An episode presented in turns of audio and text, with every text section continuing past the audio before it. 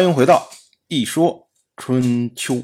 鲁国第十七任国君鲁申进入在位执政第二十四年，本年的夏天，敌人讨伐郑国，占领了利地。利这个地方啊，我们已经说过多次，它是郑国先君郑突的龙兴之地啊。当然了，到了当代。国君郑杰的时代，这个利这个地方没有之前那么重要，但是呢，失去了利地，对于郑国来说仍然是相当的打击。那么翻过来说呢，对于天王姬正来说，姬正就非常的高兴，终于替我出了一口气。所以姬正呢非常感激敌人，就打算和敌人联姻。也就是迎娶敌人的女子为王后。这时候呢，王室的大夫傅臣又出来来劝谏。他说啊，不能这么着做啊，因为臣听说报者已倦，失者不厌。意思就是说，你回报的人已经觉得受不了了，但是呢，之前施于恩德的这些人还觉得。你回报了我不够，你还要继续回报我，就是这个意思。傅臣接着说：“他说敌人呢本来就非常的贪婪，如今天王您又启发引导了这种贪婪。这个敌人的女子，就算她是德行无边，但是呢，嫁为人妇之后，一旦有了怨恨，这种怨恨。”也一样会没有尽头，所以您这么着搞法，将来敌人一定会成为王室的祸患。结果，姬正不听，姬正觉得说：“哎，敌人挺好用的呀，我用了一次，帮我出了这么大气，干嘛不我们多多亲近？以后搞不好还有依仗敌人的地方。”可是呢，没想到这位。敌人的女子进入王室之后，首先给天王戴了一顶绿帽子。这个事儿啊，要说起来啊，还跟姬正的弟弟姬代有关。姬代他实际上受到了上代天王的王后，也就是惠后的宠幸。惠后最早的时候呢，就希望拥立姬代做天王。但是呢，就还没有成型的时候，然后就去世了。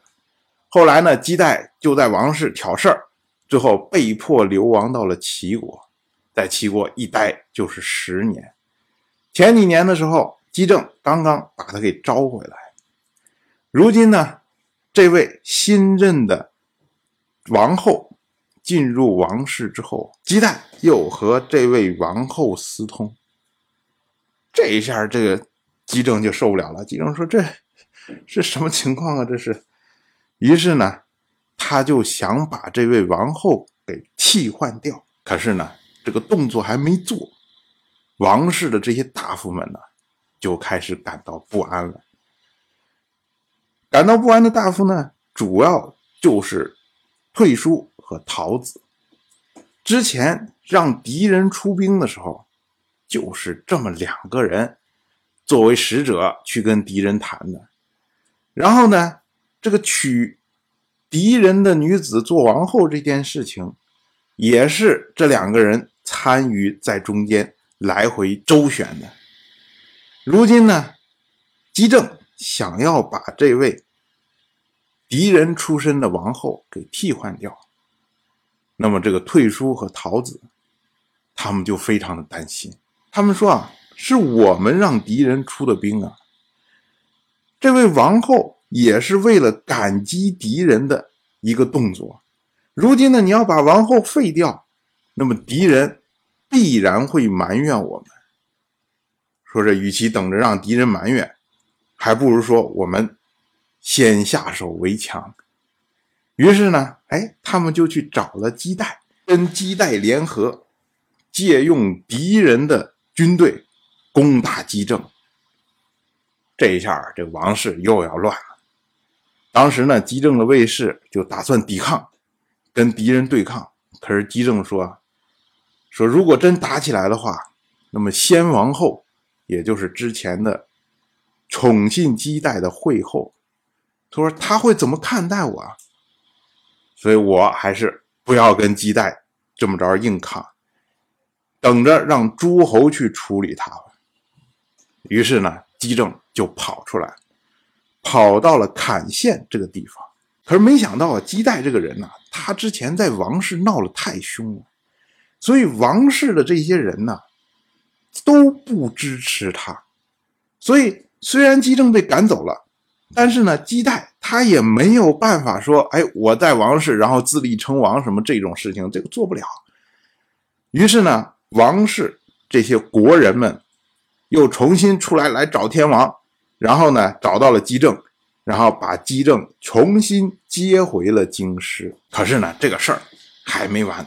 到了本年的秋天，退叔和陶子以姬代的名义，再一次调动敌人的军队讨伐王室，结果击败了王室的军队，俘获了王室的周公、周继父以及元伯、毛伯，还有。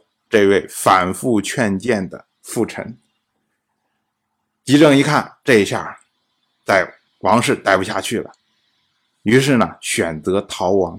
他竟然逃去的是郑国，然后呢住在郑国的市这个地方。姬政虽然跑了，可是呢姬代他也不敢在京师停留，因为京师啊没有人支持他，所以呢他就带着。这位敌人的王后，然后跑到温这个地方居住。当然，我就这么一说，您就那么一听。感谢您的耐心陪伴。如果您对《一说春秋》这个节目感兴趣的话，请在微信中搜索公众号“一说春秋”，关注我。您不仅能得到《一说春秋》文字版的推送。还可以直接和我互动交流，我在那里等待您的真知灼见。